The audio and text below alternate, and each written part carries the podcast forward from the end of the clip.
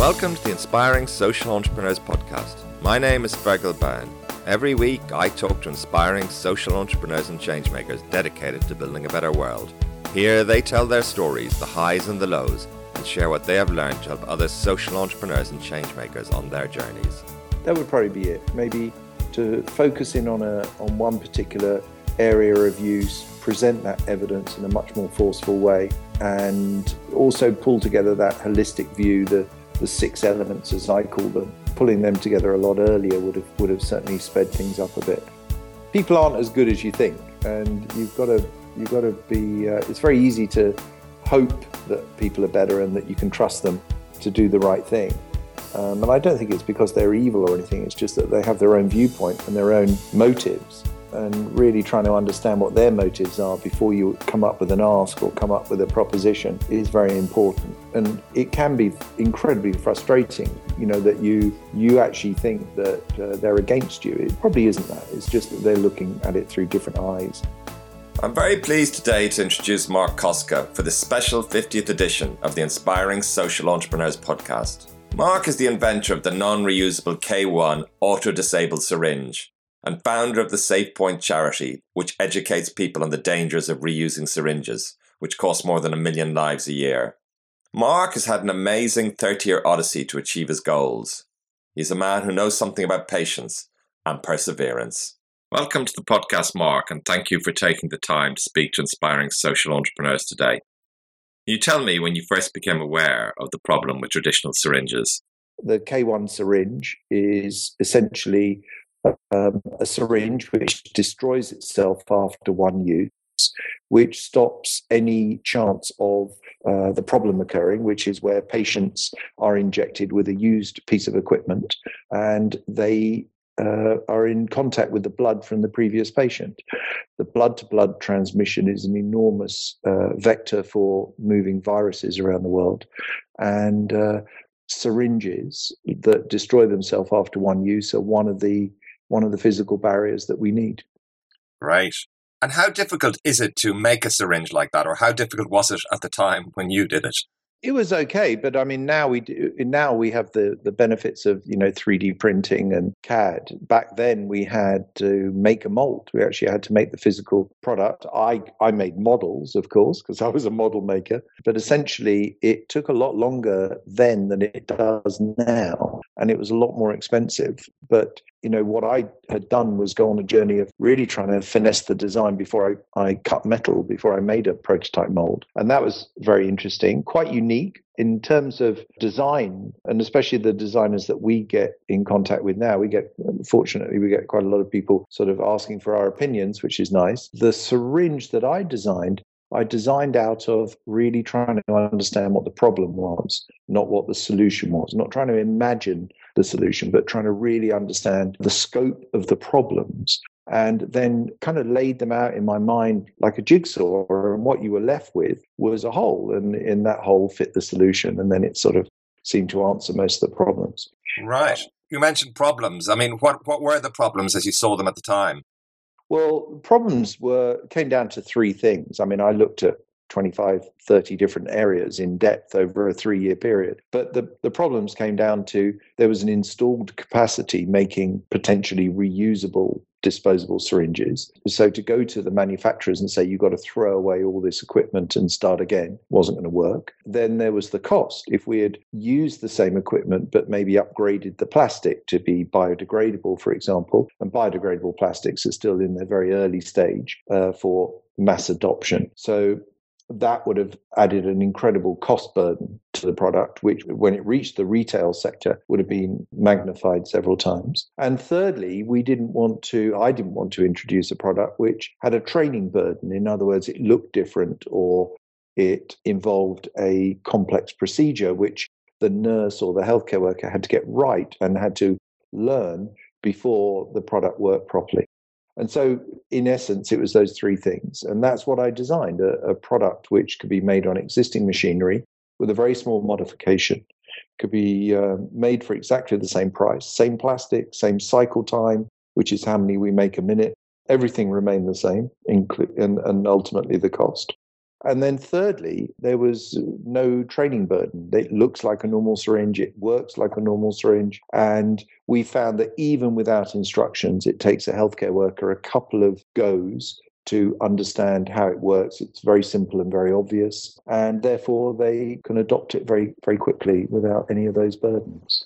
Right. Well, you clearly spent a substantial amount of time trying to understand the problem. And as you say, you know, the different dimensions of the problem. So presumably when you had developed this, there was interest right away as you looked at, you know, some of the obstacles to development and success of this syringe completely the opposite, sadly. Otherwise, I'd be speaking to you from my yacht right now. But it was pushed back from the word go, and it still exists today. You know, the, the manufacturers, even though I had designed almost the perfect product, the manufacturers have really no interest in trying to make more syringes. One, they're incredibly low margin. Of all disposable medical products, syringes and needles are, are the lowest margin. Almost deliberately, it's their loss leader.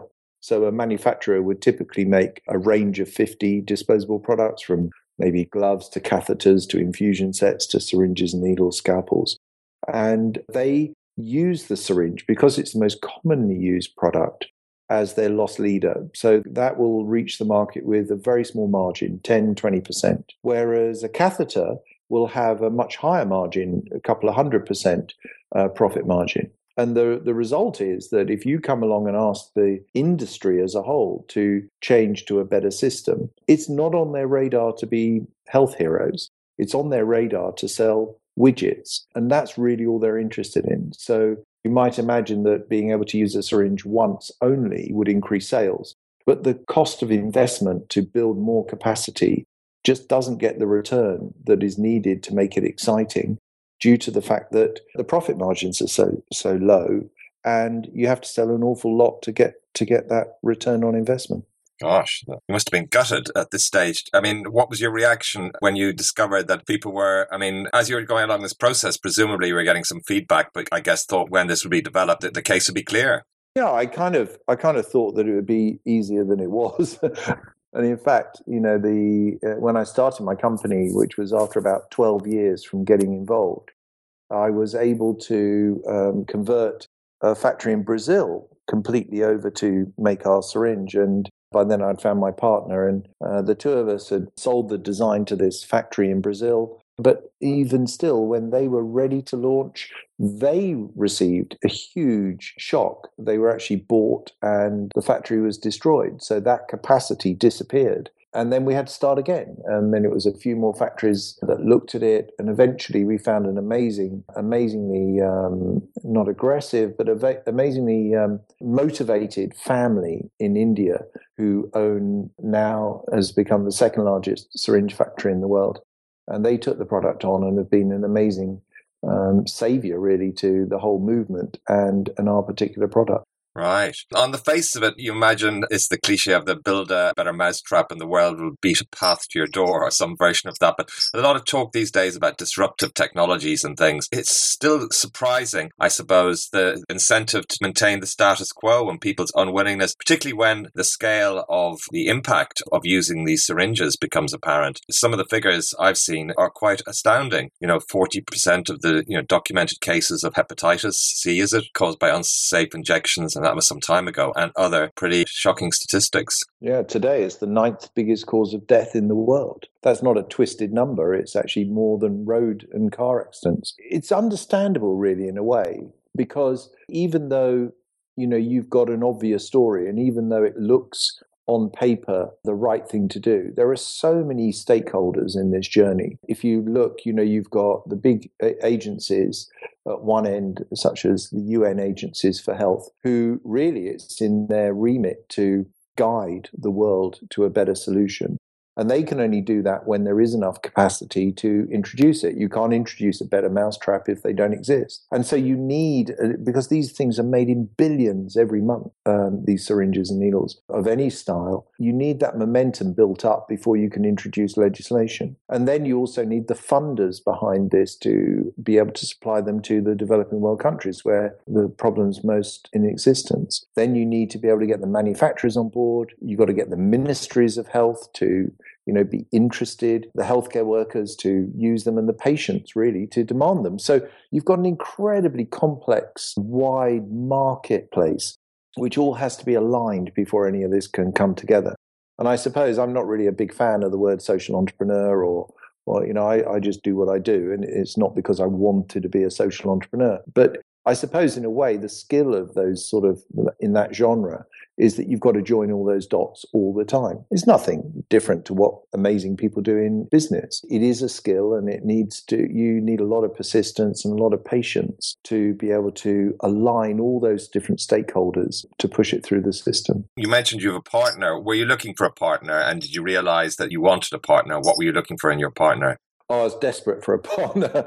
I mean, I know what I'm, you know, reasonably good at and what I'm awful at, and I'm uh, I'm no good at the admin, the legals, contracts, etc., etc. So I was really looking for a partner who was the antithesis to me. So, in other words, someone who wasn't design and marketing and wanted to talk about this 24 hours a day. I was looking for someone who was, um, you know, broad shoulders and could help fund and, uh, and and nurture the structure behind the business, and that's luckily what I found. Many times, social innovators need to develop pilot schemes to show their technologies or solutions and how they work and so forth. And then I, I, suppose hopefully that others will see that and can use that then to create more change. Was that your approach? It was, and we were hoping that the government of Brazil would be the uh, sort of lead market for us, the lead pilot. In actual fact, it turned out to be UNICEF. They were our first customer in 2001. And it, from a very small beginning, we've been able to grow into the largest supplier to the UNICEF program for immunization. So we're very proud of that achievement, and we've held that position for the last four or five years. And also the biggest supplier to the government of India and, and a few other, you know, um, statuses like that. So we've we've finally uh, got there and have got many T-shirts which uh, show that the product, you know, does what it says on the packet. Amazing. When you developed the actual product and you got the patent and so forth, that was clearly a very important step. What other steps did you identify as crucial in this journey?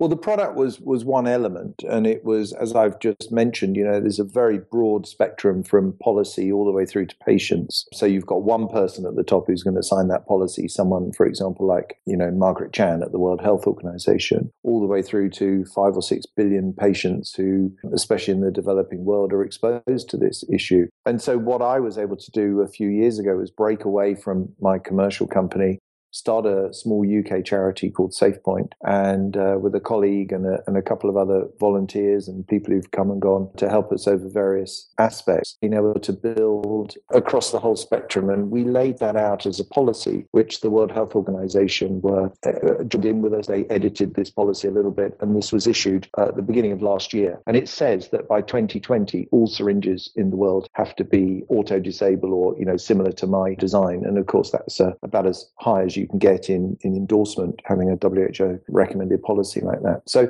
that was really the, the final step in creating large demand with finance, with the manufacturers on board, with the ministers of health all saying, yes, this is sensible. For example, one of the things that we were able to do was uh, give an economic forecast, which has been ratified by WHO, that for every dollar spent in the future, $14 will be saved by the country that is implementing safe injections through these products and, and information campaigns. So one in 14 is a very, very important payback figure that, you know, we can see health improve not only financially because it's not about finance, it's about the lives of, uh, of the patients. You know, we can reduce hospital stays because there's no secondary or tertiary infections in hospitals being given or less. The, the benefits are, are far and wide. It sounds like it's a long journey. How many years has it been?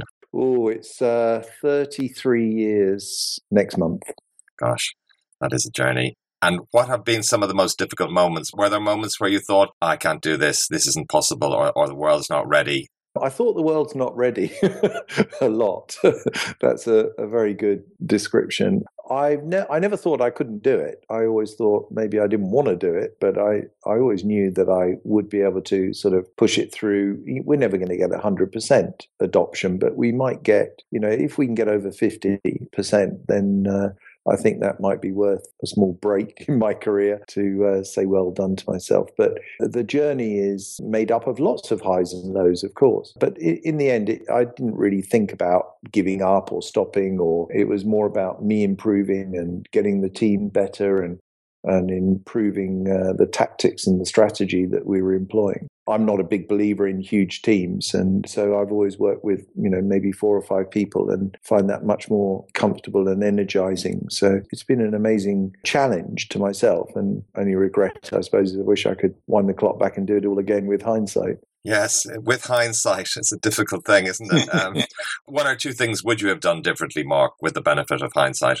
Gosh, I would have. Um, I would have been a lot more assertive, I think, towards the World Health Organization and, and policy there. But you know, maybe that's a, just a wishful dream because in the end, WHO can only make policy change on evidence. And it's only recently that we've got to the point of, you know, having enough evidence and being able to do these economic assessments and having, you know, undercover video and, and seeing also the positive, seeing programs over the last 10 years uh, using exclusively AD syringes, and there's no negative effect. So I think, yeah, that would that would probably be it. Maybe to focus in on a on one particular area of use, present that evidence in a much more forceful way, and also pull together that holistic view, the the six elements as I call them, pulling them together a lot earlier would have would have certainly sped things up a bit. You know, there, there's a lot of resistance out there from not not deliberate, but there is a lot of inbuilt resistance. And I feel proud that we've done something that not many people do. And I think I'm not sure that I can castigate myself too much. I think we've done pretty well it's a remarkable journey and tremendous tenacity. And I think that's something that we always tenacious, Marc. well, I, I, I, kind of made up my mind pretty early on to do this, so I suppose so.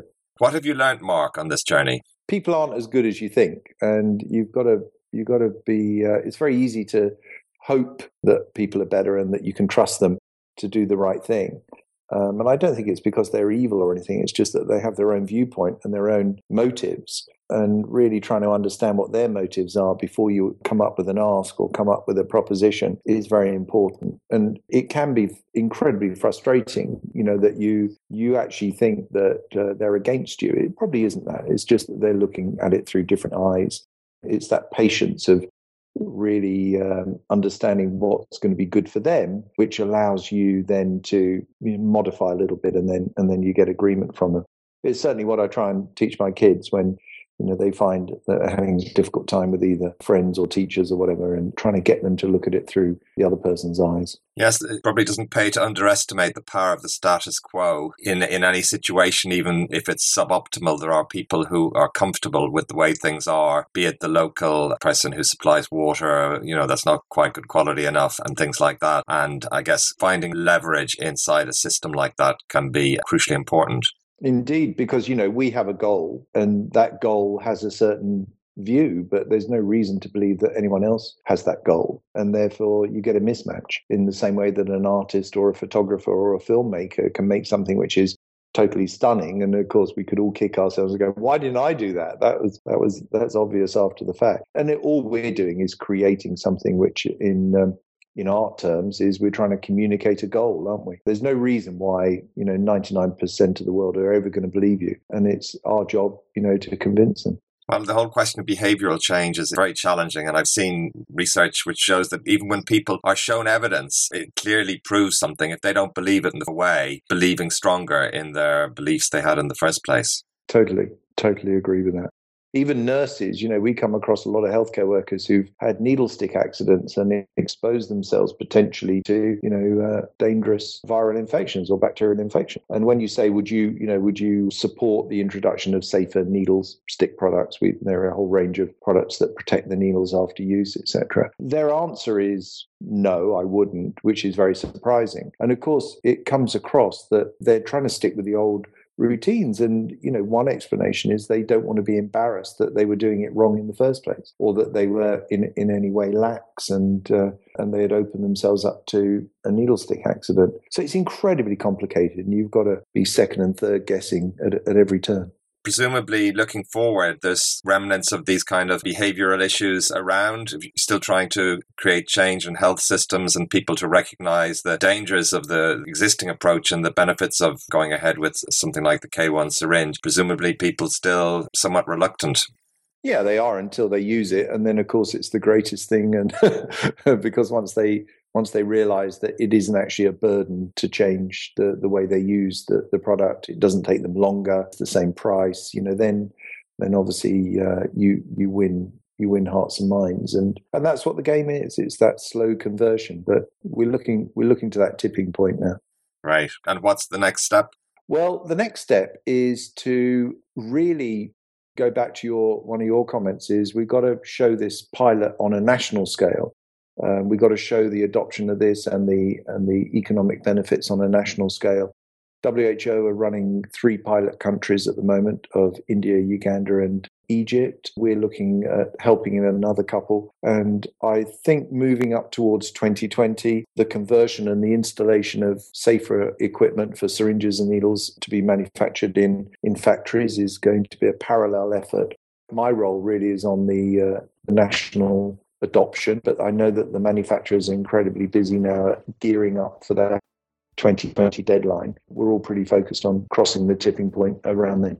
Great. How long more have you got with your patent, Marc? Sadly, the patent runs out next year, so we've still got a ways to go in terms of crossing the other goal. But the syringe is one element. The needle, we've got some new patents filed on safer needles. So now we're licensing those out to industry sadly, patents only last 20 years, and mine on the original syringe is up next summer. Well, I'm sure you'll have more creative uh, ideas, and the journey's not over. But thank you very much, Marc, for taking the time today to share your story, and I wish you the very best in the future. Not at all. You're very welcome. Thank you for listening to the Inspiring Social Entrepreneur podcast. I hope you found this interview inspiring. Please make sure to visit www.inspiringsocialentrepreneurs.com and subscribe to make sure you don't miss any future podcasts.